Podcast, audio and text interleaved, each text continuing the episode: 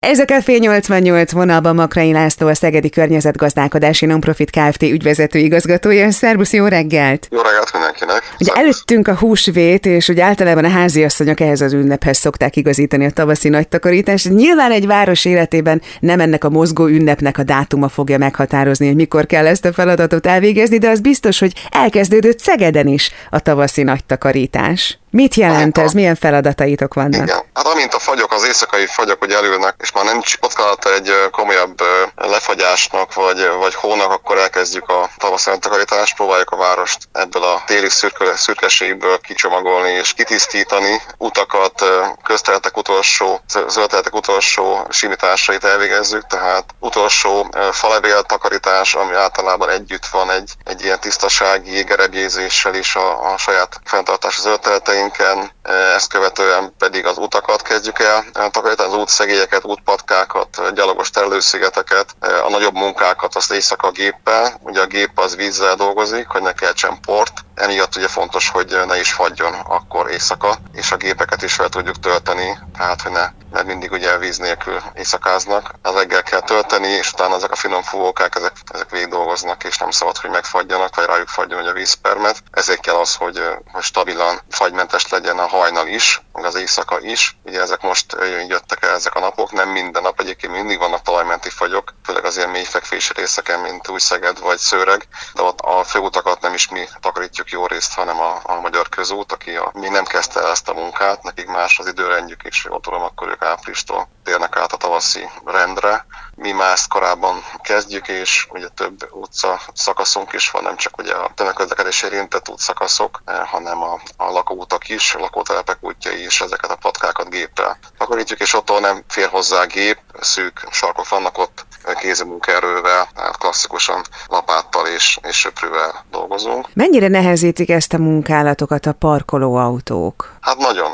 nagyon uh-huh. nehezítik. Lényegében ott a folyamatos a parkolásról nem is tudunk dolgozni egyáltalán. Igen. Sajnos a tapasztalat, hogy ki is táblázzuk, akkor is a táblákat féldobják a kedves szegediek, és beállnak arra a helyre, még a fanyesési munkák is nagyon nehezen tudnak zajlani, mert általában 24-48 órával korábban kitáblázzuk, hogy ott munkák lesznek, és kérünk nem beleparkolni a megállni tilosba, de ez különösebben nem zavarja a szegedieket, és ilyenkor hívni kell a köztelfegyeletet, begurul a, a sárga pókos autó, és aztán hirtelen előkerülnek ugye a jó része a tulajdonosnak, és arrébb áll. Csak közben mi állunk, a technikánk áll, az emberek állnak, ugye a beosztás is csúszik, tehát nagyon nagy problémákat okoz. Ez szinte folyamatos ez a probléma, és hát kérünk mindenkit, hogyha a táblákat látják, hogy ott munkálatok lesznek, akkor ne parkoljanak oda. Értjük, hogy ott nincs sok hely a parkoló autó számára a lakótelepeken, meg a belvárosban sincs mostanában, de egyszerűen nem tudjuk végezni a munkánkat, és itt ilyen 20-30 ezer forintos gépóradíjak vannak, és valamikor 6-8 ember is ott szobrozik, hogy mire megérkezik a pókoskacsi, és arrébb teszi, vagy elszállítja az autót. Tehát ez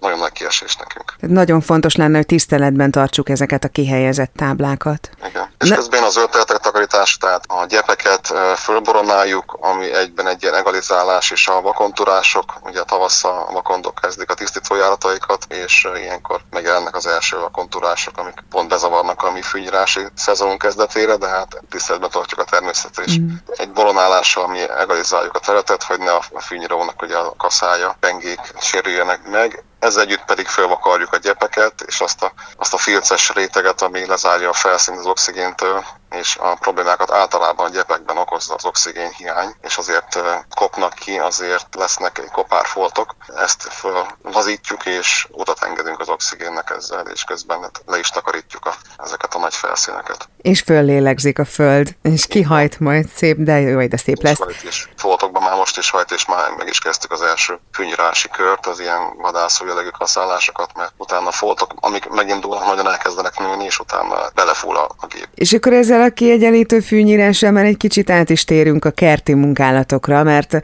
Szeged virágos kertjében is bőséggel akad munkátok. Igen, bár most van egy olyan időszak, amikor eh, az árvácskák közül inkább a falevelet próbáljuk kipecázni. Eh, nem is mindig könnyű, hogy ne sérüljenek ugye a éppen hajtó és egyre szebben virágzó áttelelt eh, árvácskáink, meg a tulipán levelek, amelyik már szépen hajtanak. Rövidesen most már lesznek virágbimbók is tehát szerintem egy olyan két héten belül biztos, hogy beindulnak a korai fajták. Ugye most is több tízzer tő ávácska és majdnem ugyanannyi tulipán, hogy ma várja ezt a tavaszi időszakot is, hogy melegedjen a talaj, és most már tényleg a hőmérséklettől függ kizárólag a hajtás úgy a levélrügyeknek, mint a világrügyek. Gyönyörű lesz, amikor színpompássá válik a város. De hát a szépülő belvároshoz ugye hozzátartoznak a szobrok is, amik eddig téli álmot aludtak, de most már kicsomagoltátok őket. Van ilyenkor egyéb feladat is körülöttük, mint a takarás leszedése? Különösebben nincsen, megnézzük, hogy nem történtek kár, nincsen valamiféle olyan probléma, ami a tél folyamán történt, vagy valamilyen jószág alá költözött, vagy ezeket azért végignézzük a poszthamásek alatt is, hogy nincs egy probléma, lényegében ennyi,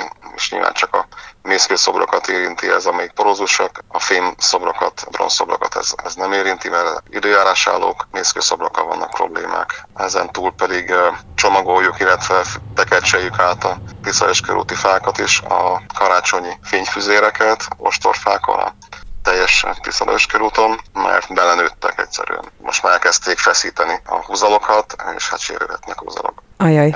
meg kell engedni, és az elejétől végig kell csívelni őket, bekercselni lényegében a fákat.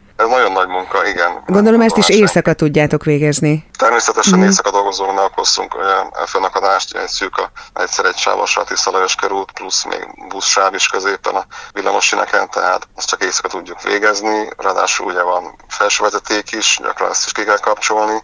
Éjjel egytől mondjuk háromig van lehetőségünk egy ilyen idő csatornára, ezt megkérjük általában az SKT-től, és ezt a két-három órát tudjuk végig dolgozni csak. Aztán a következő feladat pedig a szobrok után gondolom majd a szökőkutak nyáriasítása lesz. Ez ugyan egy kicsit odébb van még, de szerintem minden szegedit érdekelne, hogy az új csoda szökőkút a múzeum előtt vajon e tekintetben különbözik-e a többitől? Tehát másként kell elvégezni a nyárra való felkészítését, mint a többi szökőkútnak? Hát ez nagyon bonyolult szerkezet, tehát azt mondom, hogy egy a nagyságrendileg biztos, hogy, hogy egy, egy tízszeres nehézséget jelent. Mondjuk egy Dugonics téri, az akkori technika szerint nagyon korszerű, az is számítógép vezérelt szökőkúthoz képest, és zene vezérelt szökőkúthoz képest, tehát ez, egy, ez már tényleg egy high-tech. Ugye több tucatnyi külön fuvókával, fuvókánként önállóan vezérelhető egyenkénti szivattyúkkal, hát csak a vezérlése a szökőkút alatt egy egy kis garzonszoba, vagy egy garzonlakás, kell azt mondanám, ami a felszín alatt van. Tehát ezek a szivattyúk azért nagyon komoly teljesítményűek, és hát önállóan vezérelhetők egyenként is. Ezeknek a téliesítése is egy annak a szakcégnek, aki beépítette a szivattyúkat, ő, az ő feladatuk volt. Azért, hogy a garanciát meg tudjuk tartani, és hát szintén az ő feladatuk lesz a mi asszisztenciánkkal, hogy április végén majd megkezdjék az újraindítását ennek a műnek ennek a szerkezetnek, és hát közben mi árgus szemekkel figyeljük, a kollégáim árgus szemekkel figyelik, hogy hogyan zajlik ez a folyamat, mert jövőre már szeretnénk ezt magunknak csinálni.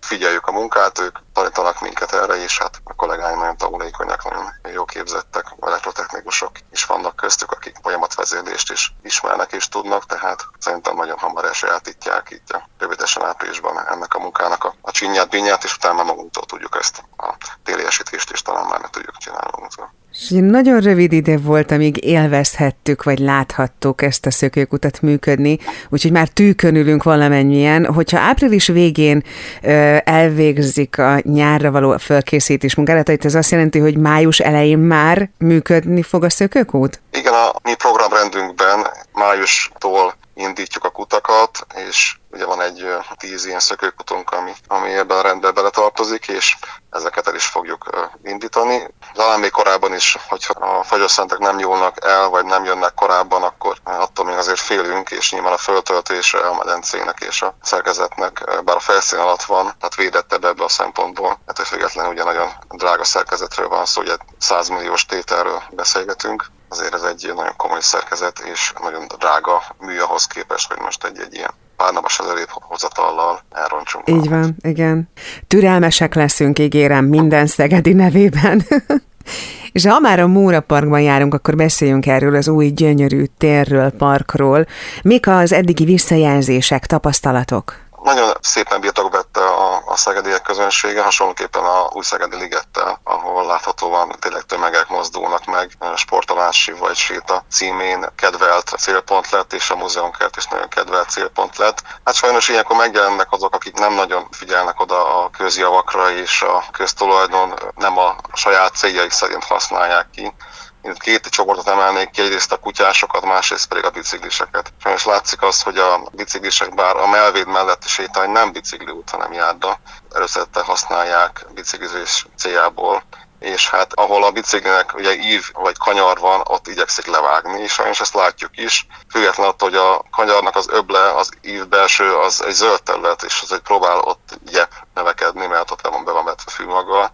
De nem nagyon tud növekedni a gyep, mert a bicikli keréknyomok folyamatosan ketté vágják ott. Jaj. És hát a, sajnos a múzeumnak a Tisza felelő oldalán és a Stefánia felelő oldalán is végig le, van, le vannak vágva ezek a kanyarok.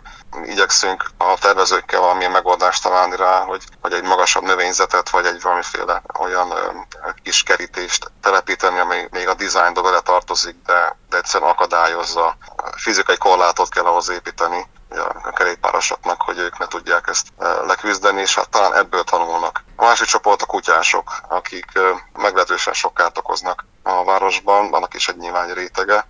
Mindenhol beengedik a kutyákat, ugye látjuk a Széchenyi téren, ahol a árvácskaágyásokat is tesznek tönkre az ebekkel. Itt ugye a szökőkútnak a, a városi felőli részén vannak ilyen ívek, amiket ülő alkalmatosságként is lehet majd használni. Ezek fehér látszó betonból készültek, és hát nagyon érzékenyek ugye a, a sárra. De a kutyák nyomait ott lehet látni, mert azon sétálgatnak mm. ugye az emberek és a kutyáikkal ezeken az íveken, ezeken a kis teraszokon, és hát nagyon rossz látványút, nagyon nehéz is eltakarítani, egy, egy finom felszínről van szó, amit üldögölésre csörgésre lehet majd használni és figyelni a vízjátékot. Hát, ha majd a gyep majd megnő és akarja a felszínt annyira, hogy nem lesz saros, majd meghallják ezt a szót a kutyások, és nem engedik fel a jószágot sáros lábban, ezek meg egyáltalán nem. Én azt gondolom, hogy közös felelősségünk lenne az, hogy tisztán tartsuk a várost, és figyeljünk oda, különösen az új terek, de minden térnek a rendjére, a szépségére, hogy őrizzük meg olyannak, amilyen most igen, ugye egy milliárdos tételről van szó, tehát és ezek a finomságok azért másnak a esztétikáját, és általában a közjót, a közjavakat tudják rombolni. A köbbség az jó használja, tehát 99% biztos, és az a kis csendes, de, de oktondi kisebbség az aztán tényleg károkat tud okozni. Igen. Látványos károkat. Hát nagyon-nagyon szépen köszönöm a beszélgetést, és a hasznos munkát.